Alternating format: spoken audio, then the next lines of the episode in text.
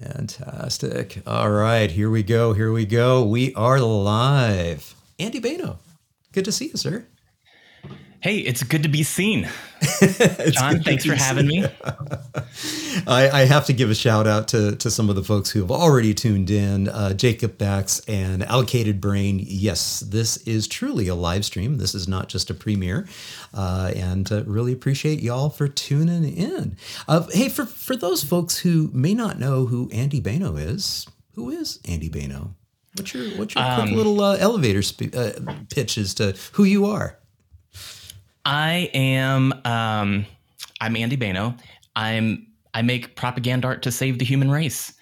When I'm not doing that these days, uh, I am now leading a transportation engineering program um, for the city of Richmond. But for the last last four years, I was freelancing as a storyteller for people in the built environment, and then uh, all of my career has been in in and around transportation in some way. I started as a traffic engineer, not knowing what I wanted to do when I grew up, and very organically ended up um, developing this extreme bias for walk friendly, bike friendly infrastructure.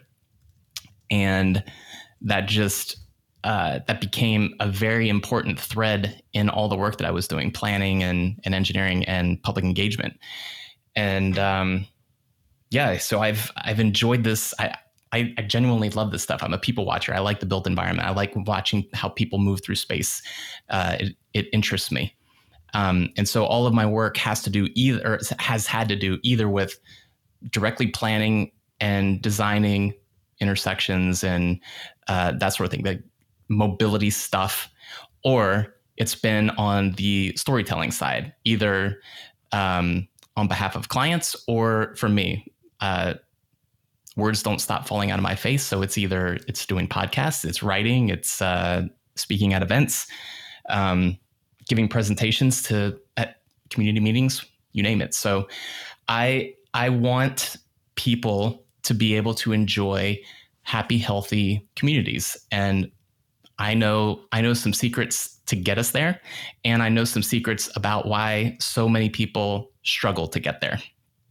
Yeah, that's a very long. Ele- that's a long elevator ride. I don't know how you yeah, can tell was, me how many stories in that building, but that's a pretty that's a uh, pretty pretty long one. Yeah, it's a that's a, it's a tall building for sure. Well, hey, shout out to Victor Dover. He's joining us from Coral Gables and uh, Sharon Shaw, uh, also from Richmond. Uh, you know, popping in to say hey and uh, and really excited to, to have and happy to have you taking on the new role, this new role in the city.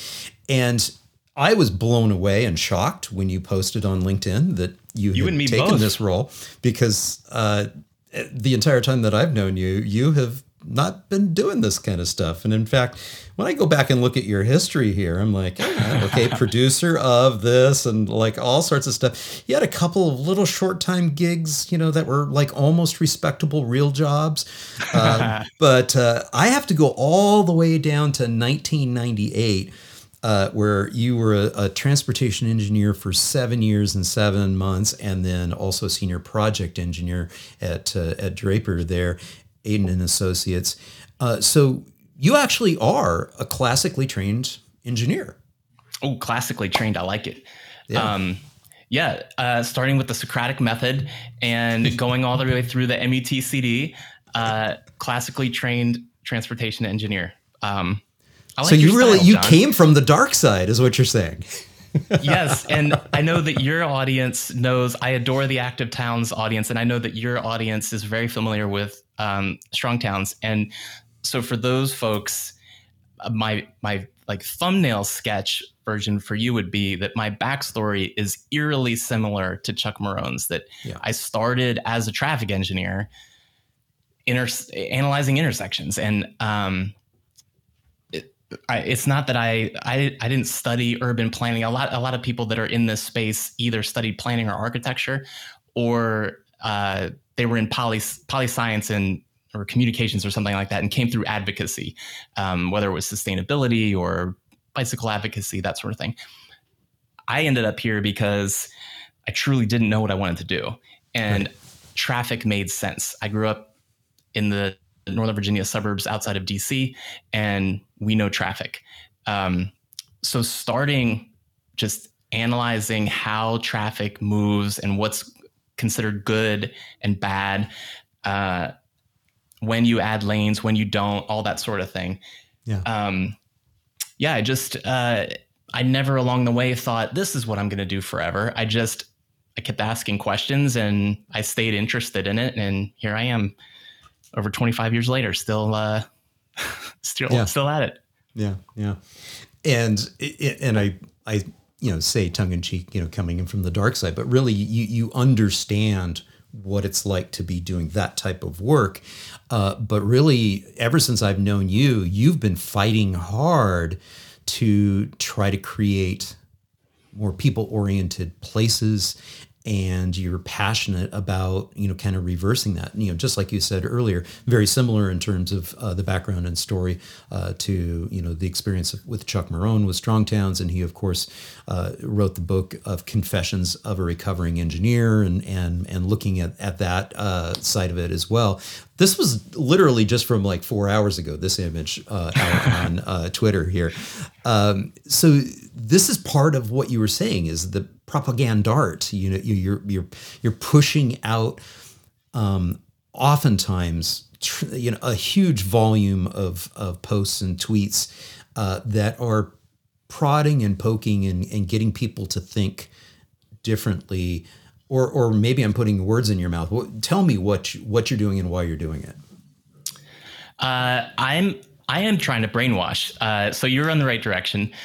Um, I, brainwashing in the sense that I want to cleanse people from the bad stuff that's gotten in there. I want, I want to scrub yeah. around in all of the nooks and crannies.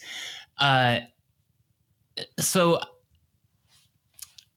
the short is, I want to I want to help people see things because there's I'm, I'm blanking on which book this uh, this idea or where I learned this idea, but there's there's something that happens in the human mind that when you learn something that really sticks with you and it feels transformational. It's a big, big thing that you've learned.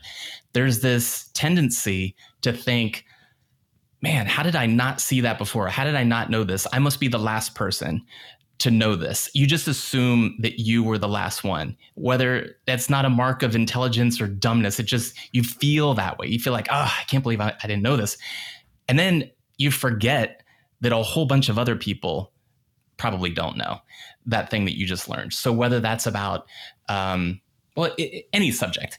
Uh, what what a phrase the whole nine yards means, or how many minutes in a baseball game. Uh, trick question, perhaps.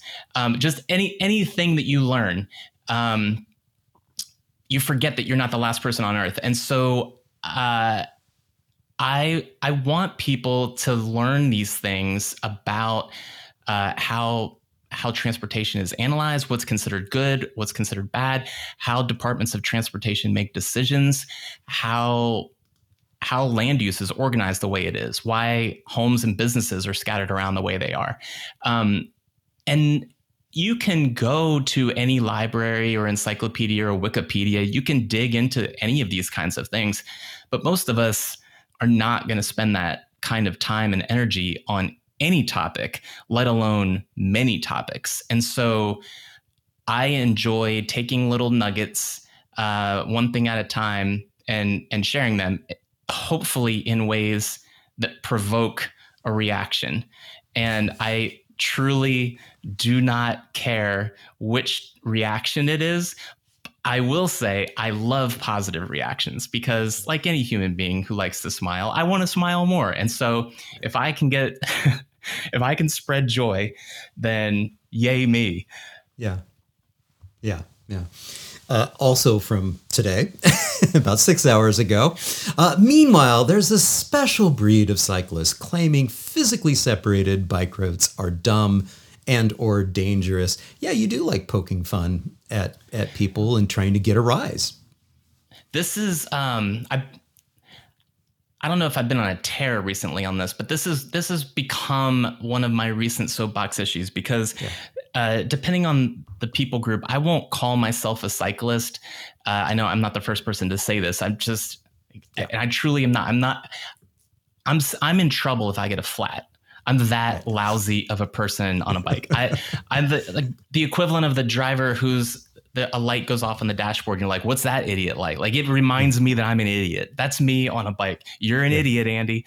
Uh, why is this handlebar uh, sliding around the wrong way? I don't know. I'm an idiot on a bike. Um, but there are there are these factions of um, cyclists who sometimes they mean well, sometimes they don't. Uh, and I'm not a mind reader, so I don't pretend to know who's who.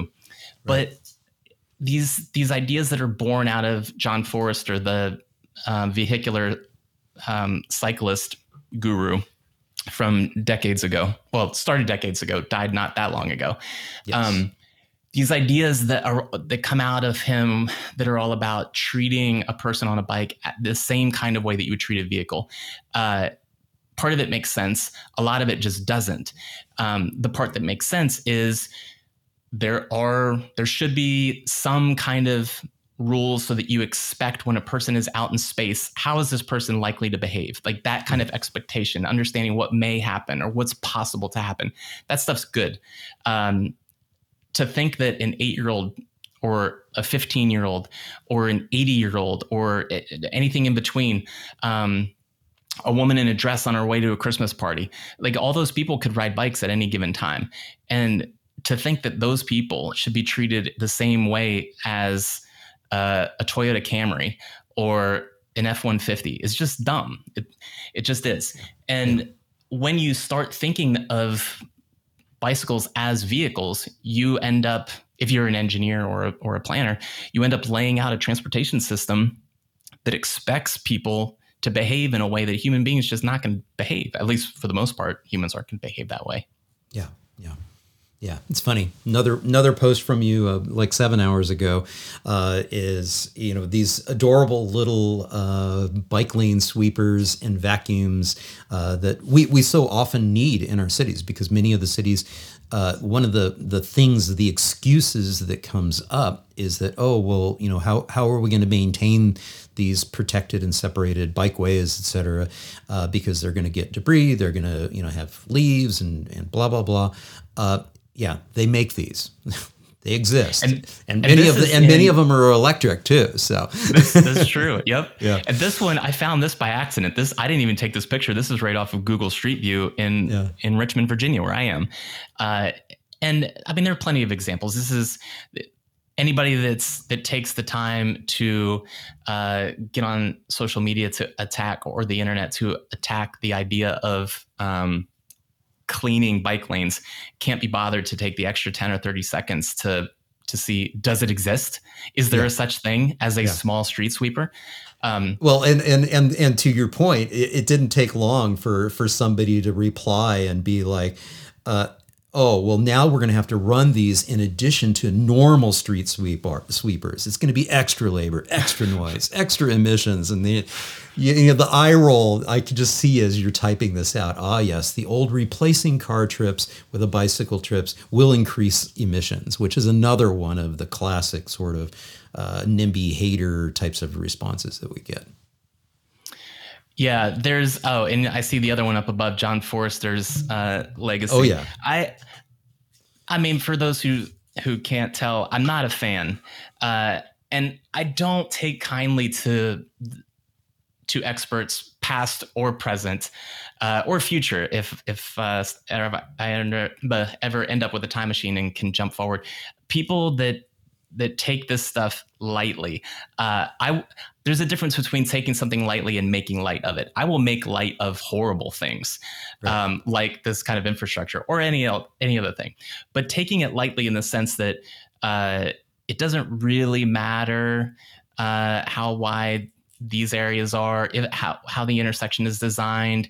Um, whether or not people ride on the sidewalk or in the street or how wide a, a travel lane is because people are going to do what people are going to do like that that sort of person i've got i've got no time or patience for that kind of attitude um, because it, there's such there's such a life and death uh, aspect to this that that people oftentimes just don't have the intellectual curiosity to dig into. You don't have to start. I, I don't pretend that everybody, again, like I said before, knows just even beyond the thin surface of all of these topics, let alone one. I mean, I don't, I, I barely scratch the depth of how to design bicycle infrastructure as just one example. ADA yeah. ramps. You could you could find a bunch of people that'll talk circles around me with ADA ramps, and they'll all they'll know everything, and I'll I'll feel like uh, a child.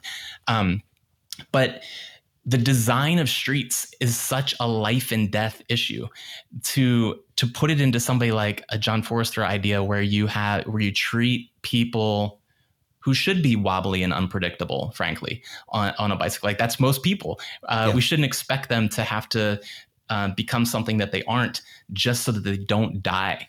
Um, and when you learn a little bit, I mean, this gets back to your your thing earlier about me sharing this stuff uh, online. When you learn a bit about how the direct there's these direct lines between um, street design and driver behavior, street design and bicycling behavior, street design and pedestrian behavior. Like what, however you're moving through space, the design of the space matters.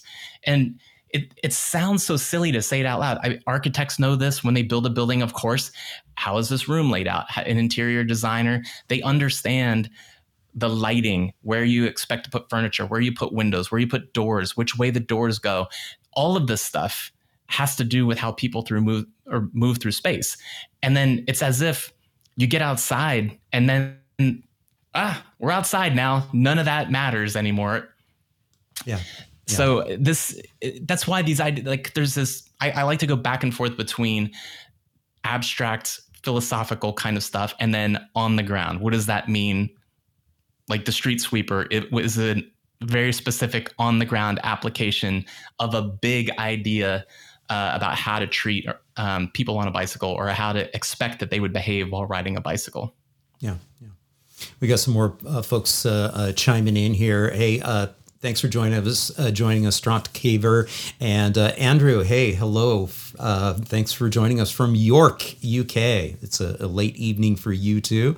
And Victor Dover has a question here for us. Uh, he's he's saying, when did flow replace safety as the first priority. What's up with that? This seems like a rhetorical question, but yeah, I mean, you, you, you were working back in the 90s. I'm assuming that flow was already prioritized over safety, um, you know, by that time. Victor's asking that question because he's a very young man and he knows that uh, I have accumulated so many years of experience and wisdom that I can help him out with this one. Um, it's it's for my lifetime, it's it's always been the case. Um, yeah. In fact, I learned to appreciate modern roundabouts through this issue of flow and safety, and and by asking questions about um, when, like, I'm I'm running this software program that tells me with a letter grade, just like in school, A, B, C, D, or F, right. if my intersection is good or bad. And when you get the answer, you could change the inputs like change the number of through lanes, add a turn lane, add two turn lanes. Um, this this is back in the days when this is DOS space, so uh, took a little bit of time to do this kind of stuff. Yeah. But all of these kinds of inputs um, led you to an answer that was about flow, like how many cars and trucks are getting through an intersection, and it took me a while before um, I was involved in a project. Uh, you know, I'm a junior engineer. I had studied civil engineering, um, and it, so back then, the civil engineering was kind of a class in all of the different things. So I had to take physics and steel structures and wood structures. So I took itty bitty amounts of transportation, right. um, I, and which was, is part of that's long, which is one of the challenges with the profession to begin with. Right. Oh, Definitely. Yeah. yeah.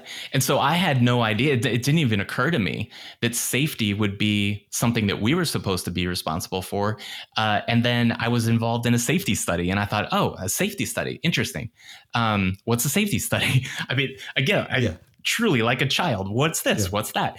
And, um, we were supposed to collect uh, crash reports, and these came from the state police. And so I had to go through this printed out ream of um, of stuff, and it it took a bit of connecting the dots to realize, oh, these I get it. I get it. Okay, I'm starting to see how driver behavior. I'm visualizing myself um, reading about the reports of what led to a rear end crash or what end led to a T-bone crash or some kind of um, injury or, or fatal crash, and it's it was shocking that these two things were worlds apart. Where you have a safety study that was basically document how people were getting hurt and then write a summary about it and then over here in this other part of an office, or maybe in a different building, you have a group that's responsible for designing more intersections and roads that are going to lead to the same types of crashes.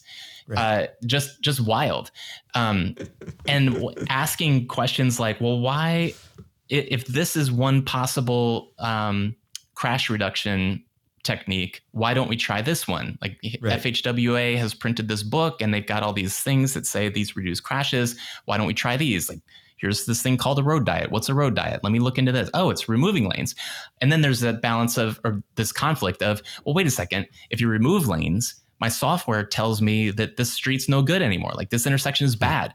But I'm looking at this book and it says the feds have proven you'll save lives. And so there's this crazy conflict that's staring all of the industry in the face yeah. for, for my entire career. And it goes mm-hmm. way before me that you can have an intersection look good on its report card, like come home with good yeah. grades, or you can have it save lives. How about that? That's pretty that? that's pretty interesting.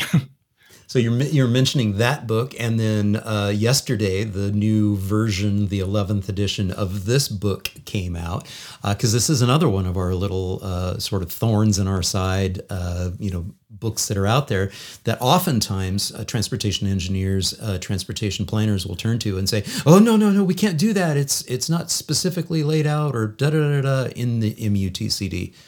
so obviously you, you took your little little poke at it and, and said, and I know people are already starting to dive in and saying, uh, you know, and, and trying to evaluate some of the good changes that did happen to the MUTCD as, as well as we know that there's still a lot of stuff in there that's just head scratchers.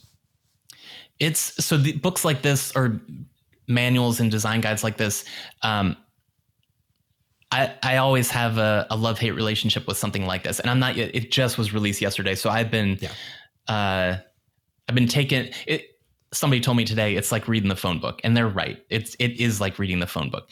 Yeah, you have to pace yourself and find a little chunk, one chunk at a time. Yeah. Um, so I did see some things that were encouraging.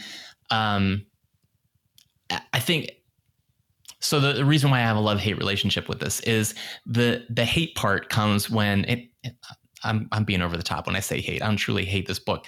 Um, but the the downside is when something is so prescriptive. This is over a thousand pages, and so I don't know how when it started being that fat, but it's been that fat for a very very long time.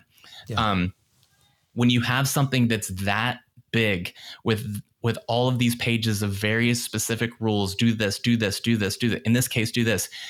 It's it, it makes me think of um, me as a kid. I don't think i'm the only kid especially young boy who when given a list of rules was like oh so i see a gap between these two rules. Um, you told me that these are the 10 things that i'm not allowed to do well what about this variation that you never thought of Right. It's the same thing with a design manual. Not that people are out there looking for a new sign that they can make themselves, but there's always a real world scenario that you couldn't have predicted in a right. big book like this. And so what I hope happens and there's there's some general language at the beginning and then since it was just published we're just at the start of the feds being able to kind of slightly modify things they already made a couple of corrections to be able to say look big picture we want to keep people safe. Vision zero is a real thing. A, a lot of crashes are preventable. If they are in fact preventable, why are we not preventing them? Like, let's start there. Let's prevent them. And so, if the if the kind of starting point, this, this is why I could love a design guide or a manual. If the starting point is how do I take this big thing and use it to save lives or protect people? Um, and then if you run into wrinkles along the way or hiccups, you if like there should be allowances, some kind of loophole, that sort of thing. Um, what has what has happened for the last many years and throughout my entire career is this book, along with the AASHTO uh, Green Book, the Policy on Geometric Design, which is um, kind of the Bible for street design, if this is the Bible for traffic engineering, what happens is with both of those is engineers and planners blame their bad decisions on these books. Right. It doesn't matter that each of the books says use engineering judgment. Right. You're a smart person. Use this book well. Right. People are like, they, some, something happens when you crack open that book. Uh, it's some kind of evil fairy dust comes out of there and just takes hold of people, and they cannot do good. I, I don't know. I don't know. Well, and and I think oftentimes it's it, it, you can't make a, a completely you know blanket statement like this, but I think oftentimes it's just like they don't want to do that because they know it's going to be difficult and so they use that as an excuse it's like oh no no i can't do that you know it's like well no as to your point it does say in the front you know use your engineering judgment use your professional judgment in, do, in doing this. Um, so sharon shaw has a, a, question or not a question. She i guess it is a question. Um, She's asking about the Strong Towns uh, crash analysis uh, you know, program that is getting started, and I'll pull that up here on the on the page. And she's asking uh, that it's probably for city DOTs and and departments of public works, and and yeah, I guess it kind of is. Uh, we'll probably have to pose that question to Chuck or have him chime in um, about that. I think the spirit behind doing these crash analysis studios uh, for these cities is sort of born out of the frustration that uh, has come about, especially in Springfield, Massachusetts, which was the city and the location and the tragic crash that happened uh, that was you know really profiled and featured in in in Chuck's book Confessions of a Recovering Engineer. Um, so do you know if if you know if it's you know intended for that or is it intended kind of for the community and then putting pressure on the DOTs and the public works departments it's it's probably a yes and uh, yeah. I do know that these are um yeah, I won't speculate. Uh, I, but I'll tell you. I'll tell you what I do know about this. Uh, and thanks for the question, Sharon. Um,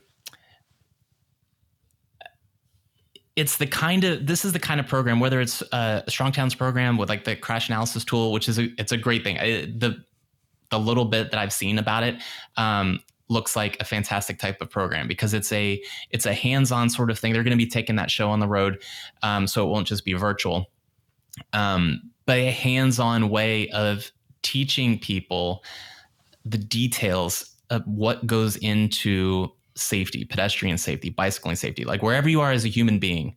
Um, well, I would even go so far as to say is is just any kind of safety. I mean, a crash right. analysis tool of right. being able to say, um, and I guess you know this may be spilling over into your new role with the city of saying, you know, hey.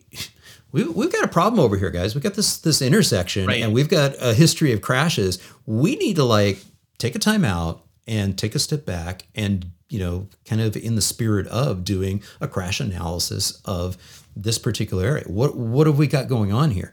And and of course if it's like most north american cities uh, and richmond is there's a whole lot of stroads out there and there's a whole lot of speed that's going on and a whole lot of overbuilt roads that are there.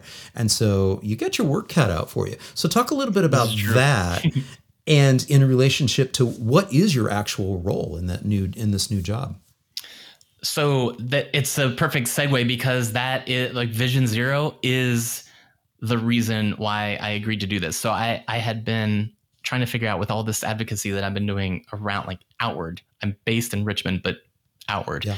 um, whether it's other cities or just uh, online uh, stuff publishing things that can be used anywhere.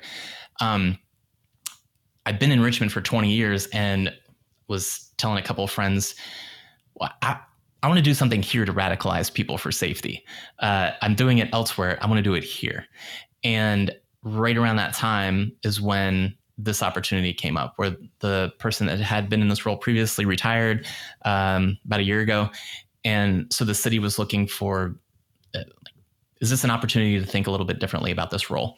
And Richmond right now, mayor's office, city council, um, the staff at city hall, they're all looking in the direction of Vision Zero. They're all like they're gonna like any anytime you get two or more humans in the same room, they're to have disagreements. But Vision Zero is the north star, and that's true of my work. And so we're already aligned in that. And so to be able to be able to kind of cut through all the extra stuff and and look for how okay i understand that this stop sign is crooked on your street or i understand that you think that this um, this bush has overgrown too much over the sidewalk but this street doesn't have any sidewalk and because of it people are getting hit.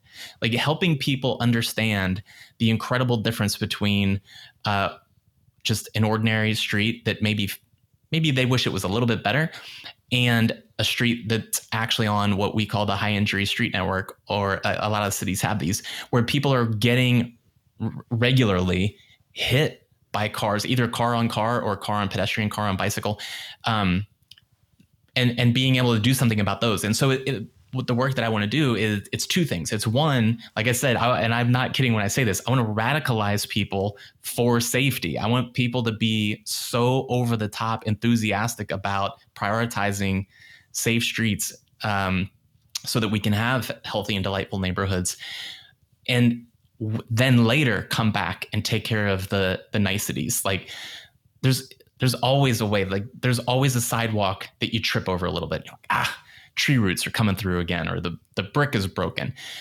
Those are real things. And if if there was endless resources, then it'd be great to be able to fix those things. But if you only have this one bag of money and it can only go so far, do you spend it on the stuff that's already pretty good or do you spend do you spend it in the places where you know this is a death trap right now if we put our investment in here this will this will greatly reduce the number of of crashes and you know severe crashes and fatal crashes. And in richmond like this is true in in many cities. Um, i see similar stats from um, all around the us I, and i'm guessing canada is probably the same. Um, where the vast majority of our serious injuries and deaths are on a tiny percent like 9 10% of our roads. And right. so when you look at it's like the 80 20 rule like why would you spend all of your time and money on those others? Start with the start with the big ones. So that's kind of that's all about vision zero. It's about reducing um, reducing deaths and injuries. And one of the great ways of doing that is uh, things like traffic calming. And so these you know every if you're thinking hub and spoke which i know you like to do uh, it's um, vision zero at the center and then all these kinds of things coming out of it. Like different types of traffic calming, uh, education campaigns, enforcement, uh, all the other stuff. So yeah. it'll it'll be exciting. I'm, I'm looking forward to it. Um, I wanted to uh, pop on over here to the map and see, uh, you know, where we're talking about with Richmond, Virginia. So we, we, we zoom out and take a look here. Oh, okay. So yeah, just just west of and a little bit north of Newport News. Uh, you get Virginia Beach there. You are basically due south of Washington. Uh, fantastic. Okay, good. Uh, my sound is much better. Again, thank you so much, uh, Doug. I can always count on Doug uh, to let me know how the audio is going. Thank you, thank you, thank you. much appreciated. Um, so yeah, I, I, totally get what you're talking about here, uh, Andy, in terms of you know the challenges that you have in front of you, and I can already tell we've got a whole bunch of stroads that you're going to have to be dealing with, as well as just some overbuilt streets in general. Um, really clarify this for me. You're talking about getting people passionate about Vision Zero and about making safer streets. Um, is your role really to do that for the community or is it within your own department and and the engineers that you're leading? The it's gonna well, it's gonna be both. Not just not. I, I don't have uh, I don't have a hard assignment to motivate peers within City Hall. They're highly yeah. motivated. Okay. Um, and a couple of them are good friends for many years. Uh, and we're friends because we share this bias for walking and bicycling uh, as a as forms of transportation. Um, so that's that's not going to be an issue at all. If I was if I was uh, facing a situation where inside the office people didn't care about Vision Zero, then that would be a non-starter. The whole idea was like this is this is our thing. We know it's also your thing. Let's let's have fun. Let's get together and do this thing. Um, no, it's it's a lot of it's external. I mean, it's just like how um, things that you and I used to talk about when way back when we first met at Congress for New Urbanism, and then things that we both uh, write about and, and post about on social media. It's just people don't understand, broadly speaking, they don't understand several very important things about the built environment. Uh, they don't understand that the built environment just generally does not fit us as human beings. And then, if they do, or when they do realize that, uh, the next thought is, well, that's inevitable. That's just the way it's got to be. And it doesn't. It doesn't got to be. You don't have to have a hundred dead Americans in traffic every single day of every single year. It just yeah. you just don't. Um, and so that's gonna that's not easy to to help people say like I can say that till I'm blue in the face. Um, it, that's not going to just make people believe me. Um, but that's an that's an important part of it to help people realize one things can get better in the end. And then two here's how we can make things better in the end. Uh, here's some techniques here's some tactics. Um, and so then then it gets to the exciting part of uh, all right which which of these are we going to do? Which combinations on these streets? So it's not about you know always stops at every intersection and, and now we're done. Or it's roundabouts at all the big street intersections and now we're done. Or it's bike lanes on every single road and now we're done. It's it's going to be different things in different places and overlapping uh, it's going to be there's going to be red light cameras there's going to be speed humps there are going to be roundabouts so like all the things that i'm saying. There's going to be narrower streets there's going to be 10 foot li- wide lanes instead of 12 foot wide lanes. Um, transit dedicated lanes uh, yeah just there's there's a lot that can be done. Um, the challenge, the the couple of challenges around that are just one, teaching people that helping them see that you know this really is real, help the scales come off their eyes, and then two, convince them we we can do that. It's worth it. It really is worth it. I know you're going to feel inconvenience that you can't go 40 miles an hour in the 25 zone. Like you're gonna you're gonna grumble a little bit about that. Um, suck it up because we're going to save lives. Like, right. I don't care that you had to wait a little bit longer at a red light. Yeah. And uh, and Sharon has chimed in said, "Hey, you know the thing is that it's tricky with uh, Richmond is is got the city government, but it also has the state government is here, several surrounding counties, and everyone goes everywhere. Transit is in, isn't coherent." Um, yeah, I mean that's that's another huge challenge with most North American cities is, you know, they and in some states they don't even have control over their streets. Um, speaking to you, Idaho and Boise, uh, yeah, but you, you know the, it's a challenge because you you do have many different stakeholders. You you've got some of those roads that are probably state owned, quote unquote, highways.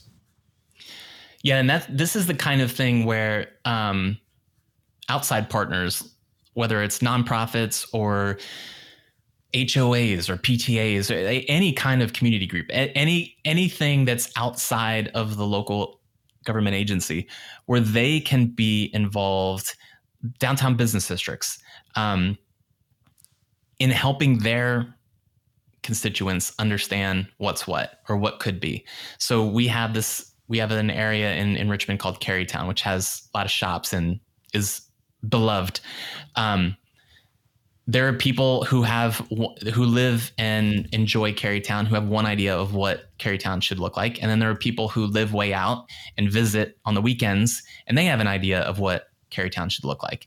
Um, and then each will have different ideas about what the street network should look like around it. Like I should have there should be four lanes coming in, and it should go directly to a parking garage, uh, versus I should be able to walk from home to get there. Um, so there are certainly uh, things that like there's no time. If if if City Hall, if part of Public Works Department, and this is true in, in many places, if not all, if you're acting as a first responder for things like um, a, a, somebody drove into a signal and the pole fell over, like that's an you have to take care of that right now.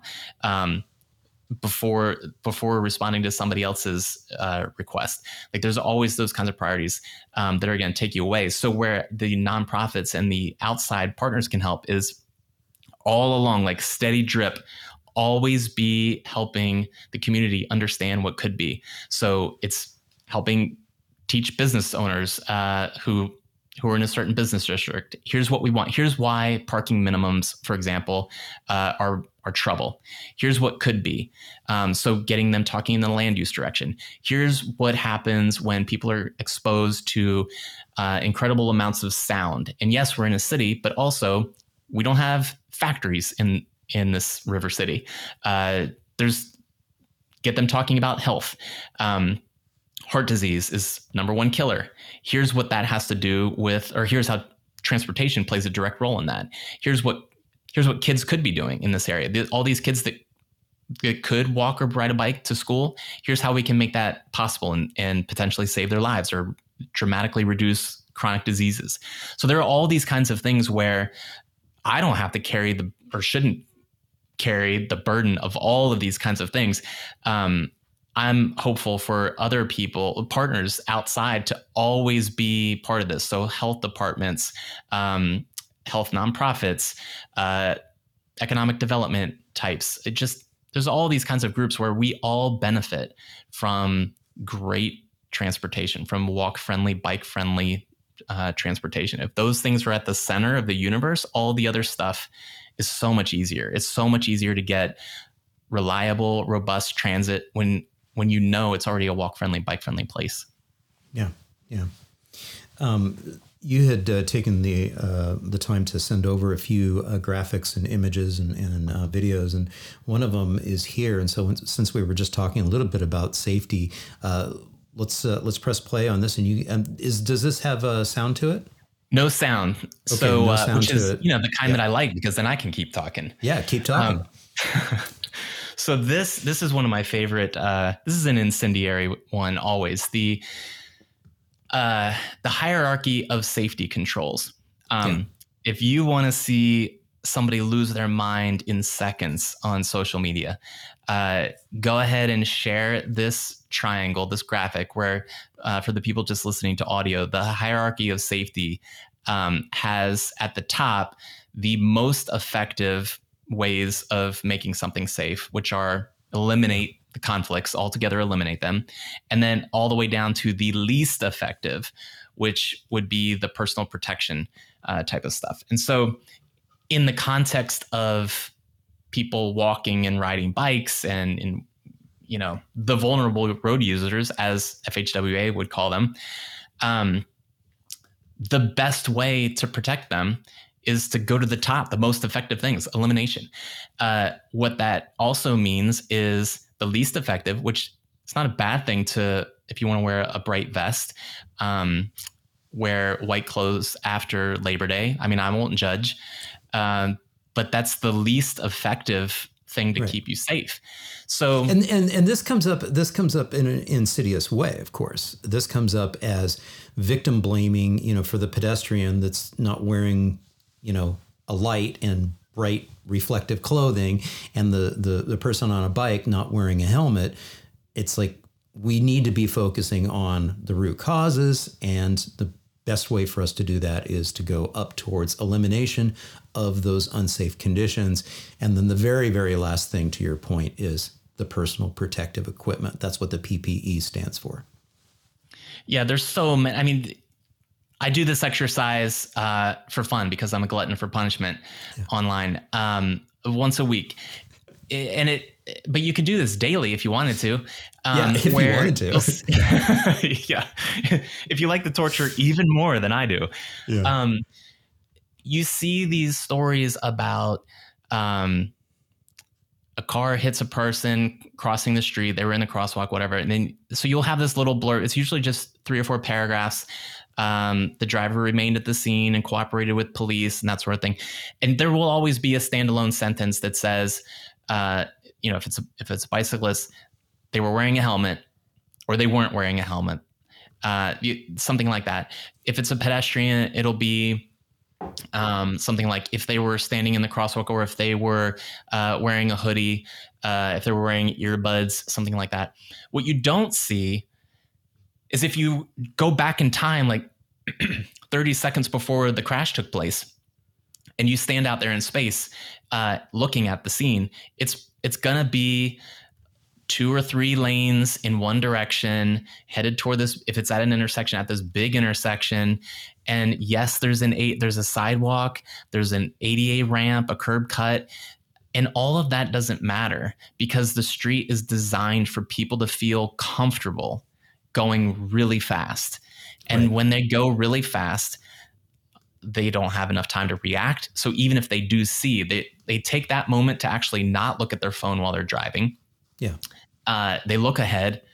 Oh crap! There's somebody coming. Like then they move to hit the brakes. There's just no time, and so it's it, like that's that's why understanding a little bit about the hierarchy of safety controls is so important because if you look at that, you shouldn't like why even may, maybe a year later look at the PPE kind of thing over over a crash. But at the first the first thought should be could we have eliminated this conflict? And maybe the answer is no, but at least yeah. start there. Could this yeah. have been prevented? Yeah. And this and is, speed is is huge. I mean, speed is is a big part of all of that.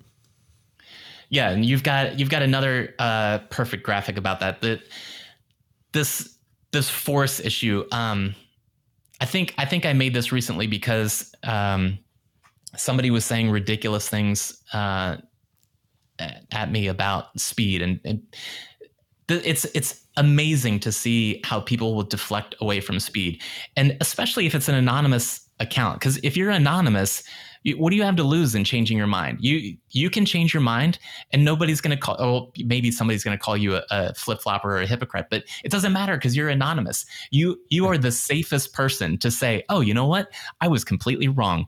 Uh, physics does still in fact work. Um, but this kinetic energy, this is a really important one. Um, and actually, the at, at, Richmond, the city's transportation engineer, the guy that oversees all transportation, he he gives really good pitches about this idea of kinetic energy um, and visualizing the incredible differences between uh, just a light bump and then a severe crash. And when you see that when an ordinary person, a normie who's not working at a DOT or a public works department or a planning department, when they see that, um, it's it's a little bit shocking. Um, if you if you talk to a person about this kind of stuff in plain language, it's painfully obvious. I mean, a, a child will understand if we bump elbows or we fist bump, um, it's not going to hurt if we do that fist bump a little bit harder to the point where we're actually punching each other in the knuckles, you're gonna be like, ow, that hurt. Yeah. Uh, if you you kind of keep ramping that up, yes, we all understand that the the more of this kinetic energy, uh, the more dangerous the outcome is going to be. And so, as transportation professionals, let's absolutely look for ways to remove or reduce that kinetic energy. I mean that that's plain as day. We can argue and should debate about which methods to use in which applications. Like, does this street need this kind of application or does this other thing? Does it need a road diet? Does it need a bump out? Uh, although, from if we're talking road diets, I'm going to say how much of a road diet does it need, not if. Um, But all these questions they they come around to how do we how do we slow things down? How do we calm things down in populated uh, areas? And one of the most frustrating um, pushbacks, and this is not only a social media pushback, people will say this in real life, uh, that if you are calming things down that like that, then you must be anti-car, ban the car. Like you're the same kind of person who's going to superglue themselves to art. Um, and it, it's just it's a leap that some people cannot be reached and right. i, I got to be okay with that some some people yeah. cannot be reasoned with yeah yeah, that's it's true. Uh, Victor Dover has a comment here for uh, for you. He says you're a silo buster, Mister. Keep busting them silos. And uh, Dove Doug has a, a, comment here. He's like, if you can, try to educate local government, chamber, the Rotary, uh, then exercise political muscle with less enlightened neighboring community, your country, your state, etc. Uh, sounds like a a good mantra there, uh, Doug. That is really I guess part of what I tried to emphasize here on the channel when people say, well, what do we do? How can we do? It's like get engaged, do something, start talking with your neighbors, start really moving this forward. Because as what you were pointing out earlier about growing the masses and increasing the awareness and trying to, uh, you know, increase the size of the tent of the people who understand this, the only way that we're going to be able to really put pressure on our city, state, municipal, you know, even federal officials and leaders, is for the community to be there, for people stepping up and saying, you know, hey, 100 plus people dying per day on our roadways is not acceptable we can do better than this. Vision Zero is a real thing. It's, you know, there are plenty of cities, even in North America, as well as, uh, you know, countries that are making huge steps towards eliminating these entirely uh, inherently preventable crashes. The other great thing about speed, in addition to what we were just talking about here uh, with kinetic energy, is the crash that never happened because the slower speeds helped you know that crash be completely avoided. So yeah, and that that issue that uh, Doug is bringing up, um, and, and and what you're riffing on that public opinion is something that's that I've been fascinated with for for a long, long time. I mean, I've been uh, World War II posters. You know, started it for me, and then advertising. Um, I've told, I've probably talked about this on your show before. That um, my idea of a fun beach read is uh, an, an advertising exec's bio, like David Ogilvy or somebody like that. Like, yeah. how is it that we do that? The people's words and and images can so capture me and you to make a decision. Like, and so it's not just true with buying stuff, but it includes buying stuff. But uh, as so that that was kind of a side interest of mine. And then in my professional work, you know, like any planner or engineer would tell you, public involvement, public engagement is a is a big part of it. And yeah. sometimes the role is to teach people. It's it's to help them understand why you're taking this quest, why Vision Zero, what what's the right. point? And then other times it's to it's to persuade. It's to say like we have we have these two options. I'm hoping for this one, uh, but they are there are two options. They're both they both have good outcomes. So that's a that's more about persuasion. Um, and this I've wrestled with this for a long time because I enjoy I, I, enjoy public engagement. I get I was I thought I was lucky as a junior traffic engineer um, to get thrown into public meetings where my job was to um, you know use silly putty to put posters up on the walls of the middle schools on Wednesday nights for those lame meetings that we've all been to at some point. Um, but I, I, couldn't believe that my job, like they were saying, well, we need you to stand at this table and and listen to people. And I was like, yeah. just that's it. I, I just talk to strangers. You're going to pay me to talk to strangers. I, I knew it. I knew this could be a job. Anyway, you, like that that kind of uh, that kind of work I, I enjoyed because I just I didn't know anything about anything, and so I'm asking people questions about where they're trying to go, and um, without without trying to guide them towards an answer, just asking questions to get them talking. And these these ideas around public opinions and and motivations for doing things, I would be involved in a project where the same project, same slideshow, um, you know, same same design, same fonts. In one group, you would have kind of rabid supporters. We yes, we needed this yesterday. Fantastic. Can't wait to see it built. And then that same presentation would be delivered to another group and they'd be like, I can't believe you did this without my permission. I can't like where why why wasn't this uh, brought to my attention two years ago when the project started? And it's just right. combative and they don't like anything. And so I would wrestle with these things. Like, how is it that first I learned a bit about how to give an effective presentation, how to do good slide design, I thought I achieved it. And then I gave that same thing over here and it had a different outcome. Like, wh- why is that? And, um, I, so there, it's, it's complicated. I mean, none of it's as easy as, uh, humans are illogical, like we make silly decisions, uh, or, um, uh, humans cannot be like old dogs can't be taught new tricks like there you can say plenty of one liners that have some application and and are based in truth. But but these the bigger ideas around how how are we persuaded and how do we form ideas and what can, what do we do about that? Um, and it's to the point where now my next project uh, or before this first one is or this one that's on the table uh, with the documentary is even done i'm thinking ahead to um, a trilogy of books that i need to uh, i'm not writing them from scratch but i'm going to update and and expand on them.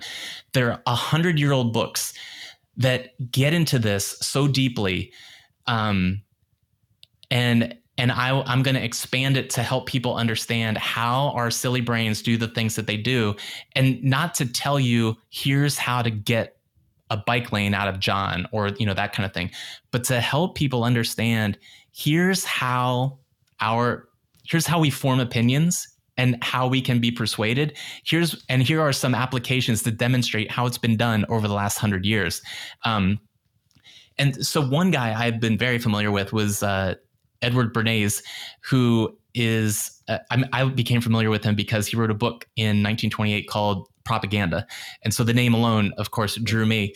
And he is famous for being the father of public relations, and um, probably most notorious because he was buddy buddy with um, uh, Woodrow Wilson and totally fine with bloodshed overseas. Uh, but the thing that's important about Edward Bernays, nephew of Sigmund Freud, right. he was understanding how to apply psychology to advertising. And so he did things like he got he made it uh, socially acceptable pretty much single-handedly made it socially acceptable for women to smoke in public yeah. And like when you, there's so many ways of looking at that. Like it's twisted, it's incredible. Like there's, but that's just one example. There's so many examples. He later famously worked for some um, auto auto manufacturers, but he's so he's one important person. But then behind or before him, if I went backwards, uh, or even even before him, um, or still with Edward Bernays, in in uh, about five years before he wrote that book, he wrote another one that I came across called "Crystallizing Public Opinion," and I I thought, okay, this is a good one. I, am gonna enjoy this because this is pro- this is probably like the B side. If propaganda is like the top 40 hit,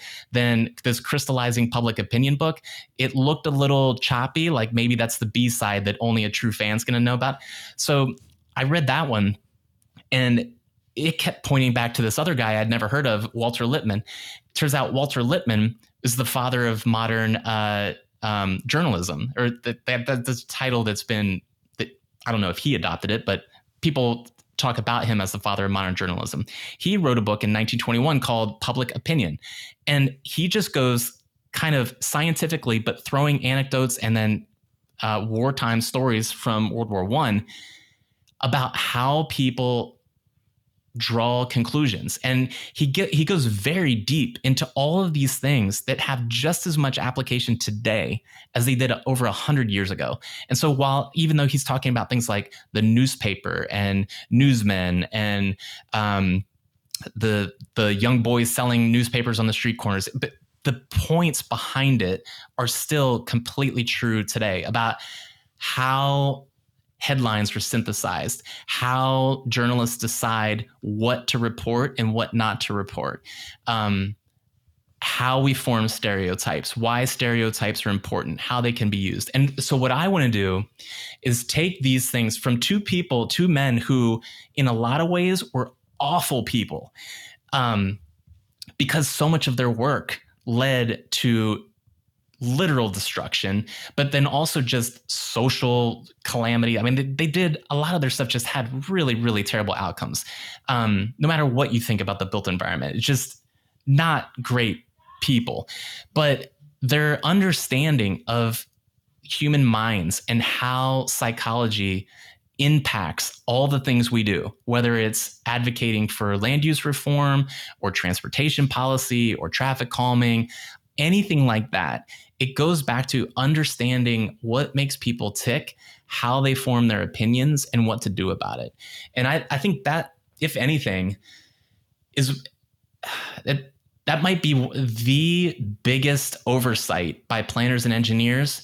Um, just how important it is to understand how people form their opinions and what to do with that information. So I'm not interested in telling people what to do next, but I am very interested in helping people see. Look, this is this is how it is. Like this has yeah. been known for a long time, and uh, and update and expand uh, that trilogy of books. So yeah, that'll be well, that'll until be until you until you actually get to the point where you're writing that book. I really encourage everybody to uh, go out and get this book, uh, Dark PR: How Corporate Disinformation um, Harms and uh, Our Health and Our Environment. And um, and, and Grant Ennis, uh, who also had has been on the uh, podcast here in the past, uh, he he goes into that history with Bernays and and and that whole story of of how he was very instrumental in that. We're we're actually at the hour point at this point in time. I knew this was going to happen. We were going to like Who run knew out we of could time. talk so much? Um, do you have just a, a, a, couple more minutes to talk yes. a little bit about your um, your uh, your your project that you did? Because so, we had this image up here, and so this is you sort of like you know, probably a few years ago, you really started peeking into my world of public health and, you know, the impact that the, the health has with the built environment. And it, it's, it's a challenging area because disease does not sell really. I mean, everybody wants to be healthy and, you know, we, we, end up you know getting this this connection between oh gee you know if walkable bikeable communities are good for people why is it that it's so hard to do it? And then we find out, oh yeah, our zoning codes and our, our our other types of things that we have that are working against us. You know, looking at some of those guidebooks that we were talking about earlier, and so you just you just sort of went off the deep end and uh, you know really uh, decided, oh yeah, I'm I'm going to do a documentary. so you did what's the what's um, the sta- what's the status on the documentary? What uh, I, am I'm, I'm putting words in your mouth a little bit. I'm not sure exactly what prompted you to do it, but yeah, what's the no? Uh, it is. It's, it's back. It's kind of like that that um, meme that you showed because it's it has been on my mind for several years. It's been in the idea book in different forms. This this idea of health and infrastructure, um, and there are a couple of different catalysts that um, for it. One one was uh, a YouTube video that was shared with me. That's I think this video is probably ten years old now, but where a um, an orderly or a nurse helps a Parkinson's patient outside of the hospital. He can barely walk. He's kind of collapsing while walking, just shuffling down the hallway. They get him outside. They get him on a bicycle, and he's able to effortlessly ride a bicycle around the building and then back. And they catch him and they take him off, and he can't walk. Um, and then this idea of social prescribing, which is uh, doctors writing prescriptions for things that aren't pills. So, writing a prescription to take dance lessons, to go for a walk, to ride a bike once a day. And I'm looking at these things, one, excited, like, yeah, that's cool. I can't believe doctors are doing that. That's great. Right. And then two, thinking, uh, if I get a prescription for that, I'm going to look outside and be like, how am I going to fill this prescription? I can't. Yeah. I can't possibly fill this prescription if I'm everywhere USA. And so I started digging into more over the last couple of years the connections between our mental health and physical health and the built environment. Because I know from my traffic engineering background and you know land use and urban planning, I know the mechanisms that make places awful or delightful um, but I didn't realize just how bad it was for our minds and bodies. And so my yeah. my take on physical health was traffic safety. It was if you get right. banged up, that's bad for your body. That's physical health. Or something obvious maybe like if you live on a sidewalk then you're going to you're going to inhale a lot of bad stuff and that's bad, like pollution. Right. Um, but I had a very naive um, understanding of of these other aspects. And so the I think the the ones that hit me hardest um, or well two groups. One would be uh, that heart disease being the number one killer has there's so many things that if you were to just be able to not go to the gym every day, but if some of your ordinary errands were able to be walking casually or riding a bicycle, not for exercise, but just moving through space at a at a decent pace, uh, that those numbers come way down. And then the other is um, I'll group them together, even though they're not the same. Anxiety and depression at, at any age. Uh, it's especially concerning for parents now about um, teenage anxiety and teenage depression in the U.S. But the just regular movement and and interacting with other people. Like the combination of those two things is so powerful that some people are able to totally come off of medications. And this like any i mean traffic calming gets people on fire. So does this. Like this and this is part of why i decided to pursue it because uh I will run into a burning building uh, with some topics, and this is one of those things. Like if, if I think it's like there's something really important in there, let's go get it. And that that mental health aspect of um, our built environment it's so it's so important. And it hasn't i hadn't seen it unpacked. There's now there's a blue zone series on uh, on netflix which i haven't gotten into yet but that's the closest thing. Like nobody's there's there's so much academic work done on the links between land use infrastructure and our health but not in this way. So what i wanted to do was make um, a documentary that could connect those dots for people. And so while I'm on my quest to do a, a full length documentary, uh, I ended up making a short version, a 20 minute version. That's it's well, I shouldn't say a version. I, I it's totally separate. It stands alone, but it highlights the conflict points um, that I was finding.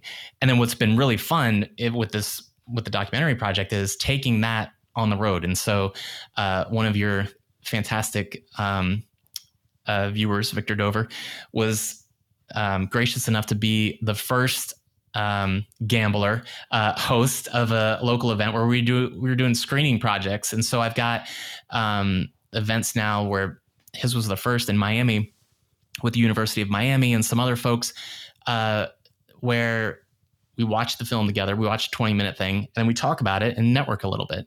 And it's been fantastic. We've done this. I, have done this with a handful of people now.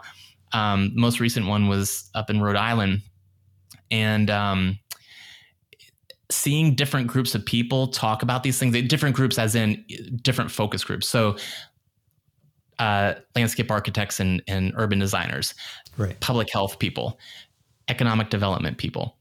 Um, bicycle infrastructure people like the, they each have their own focus and so i'm not trying to get a room full of the total cross section of the of the world all at one time. I'm purposefully setting up these screening events where it's a niche audience at a time and I can mm-hmm. expose this niche audience to these issues of health and infrastructure. So that's that's where it's at right now. Okay, cool. And and obviously these things take a long, long time, as as you well know now that you've bit into this. Uh, it, it's it's measured in years, not in months or weeks, uh, to pull together a project such as this. Um, I'm assuming now that you have a real job. uh, you don't have unlimited time. Too. Uh, yeah. It's so the the only the only hangups have been schedules because uh, yeah. I like I'm writing it and and I, am always writing. I'm never not writing, and so yeah. um, that's that's not the hangup. It's it's getting uh, a few schedules because there there's some very there's some, there's some wild stories, personal stories that need to be told. Yeah. One in particular, um, who I mean, I I tell people the teaser line that she said, "New urbanism saved my life," yeah. and she's not her background is not design or architecture or planning or engineering. Um, she was a combat veteran.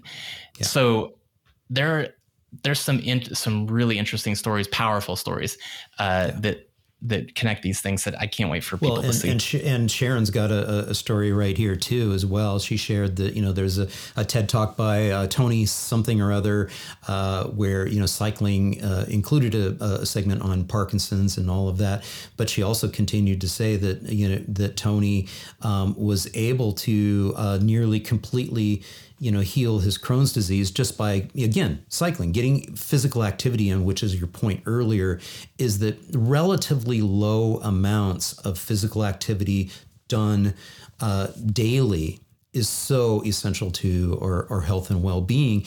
And it goes back to what we were talking about earlier is we need to make it easier. We need to be able to design our cities, you know, and and you know Victor, who who's out there in the audience, he, and his firm are doing a good job of helping plan out towns and, and communities that are more walkable and bikeable and have access to uh, critical activity assets such as parks and you know have tree tree lined canopies, uh, you know, on the streets that make it more pleasant for people to be able to to live that healthy lifestyle. You mentioned writing, and one of the other things that you do is you have a long-standing, uh, you know, blog that you do. Talk a little bit about uh, the urbanism speakeasy with Andy Boenau, and that'll close us out for the evening. Well, John, that is the the thing that everybody should be reading. That's that's what it is. Um, this is it. Everybody yeah. should be reading this. Yes, um, and it's got good graphics too. I mean, look, we've got the we've got the the guy down here, the Grim Reaper with the Cybertruck. it started so 10 years ago, hard to believe, 10 years ago as a interview podcast. Um, that's when Urbanism Speakeasy began. But uh, just the time commitment of, as you know, uh, with interviews um, is just much easier to, to keep it up as as a written project. But yeah, um, I post regularly here, and Substack's fantastic. It's a it's a great platform, um, and I'll be adding in in the new year a uh, a new podcast, How We Get Around, which is interview based again, um, and it's very focused on transportation. Um, and what I enjoy in that same same that I do with Urbanism Speakeasy is finding those contrarian points of view, not for the sake of being a contrarian, but to get people thinking um, about trade offs. Uh, one of my favorite quotes is the economist Thomas Sowell says, There are no solutions, only trade offs. And so, whether it's something like the Cybertruck or uh, technology that allows us to defrost our windshield, or it's a bike light, or it's a shoe that helps you walk further, like whatever it is, like there is loads of technology that has trade offs. There's and trade offs can be good or not good. Um, and so, whether it's transportation, it's land use, it's health, um, I'm interested in human flourishing, and so that's what you'll find there. It's it's it's in yeah. that direction and that con- the content is all in that direction. Like how can what's keeping us from getting there? And how do we get rid of those roadblocks so that we can have happy healthy delightful communities? Yeah I will get to one question that uh, that we missed from earlier, and that was from Doug as well. Um, uh, he's asking if you have any thoughts on tactical urbanism, uh, aka DIY urbanism planning by doing urban a- acupuncture and urban prototyping. What say you? Doug, the answer is yes. yes, I have. I have thoughts yes. about this. Uh, also, the longer version is, um, or this is long. I'll give you. I'll give you longer versions uh, on Twitter. So tweet at John and me, um, yeah. and and I'll give you more on this. But it's an absolutely important part of uh, getting projects done. It's just uh, in Richmond, we've got a new program called Lighter, Quicker, Cheaper. I think it's called. Um, it, same kind of thing. It, it, should never take the place entirely of long-term permanent stuff right. but there's so much that you can demonstrate or just try out. If you don't know how it's going to work try it out. Um, it's kicking the tires uh, to keep abusing transportation puns. Um, yeah it, it the, yeah I'll, i guess I'll, I'll leave it at that. It, it has a very very important role yeah, and, and and we both know Mike Lydon uh, quite well. Um, you know, who wrote the book along with Garcia on uh, you know tactical urbanism, and yeah, it's it's absolutely essential, I think, to be able to help communities be able to get their hands on uh, some of these demonstration projects so that they can actually see them. Uh, some of them can be formal, that you know, and even city sponsored, as well as some of them can be guerrilla activities uh, that are are more on the uh, the sort of the edge, if you will. Yeah, good stuff. Paint yeah. at night. Yes, paint at night sort of thing. Andy, always wonderful catching up. Thank you so much for doing this live stream with me. Likewise. It was great to see you, John. I will talk with you soon. Fantastic. And hey, uh, everybody who has tuned in and joined us on the chat, thank you so very much. Uh, really appreciate you doing so. Uh, thanks for, for the, all the thumbs up, uh, you know, to the video. Really, really appreciate that. If you have any comments, please leave a comment in the comments down below. If you are active out on Twitter slash X, whatever we want to call the dang thing, uh, be sure to at us and, uh, you know, keep that conversation going. We can make a difference. And I really do appreciate this conversation with you, sir. Great. Talk to you later, John. Bye. Okay. Cheers.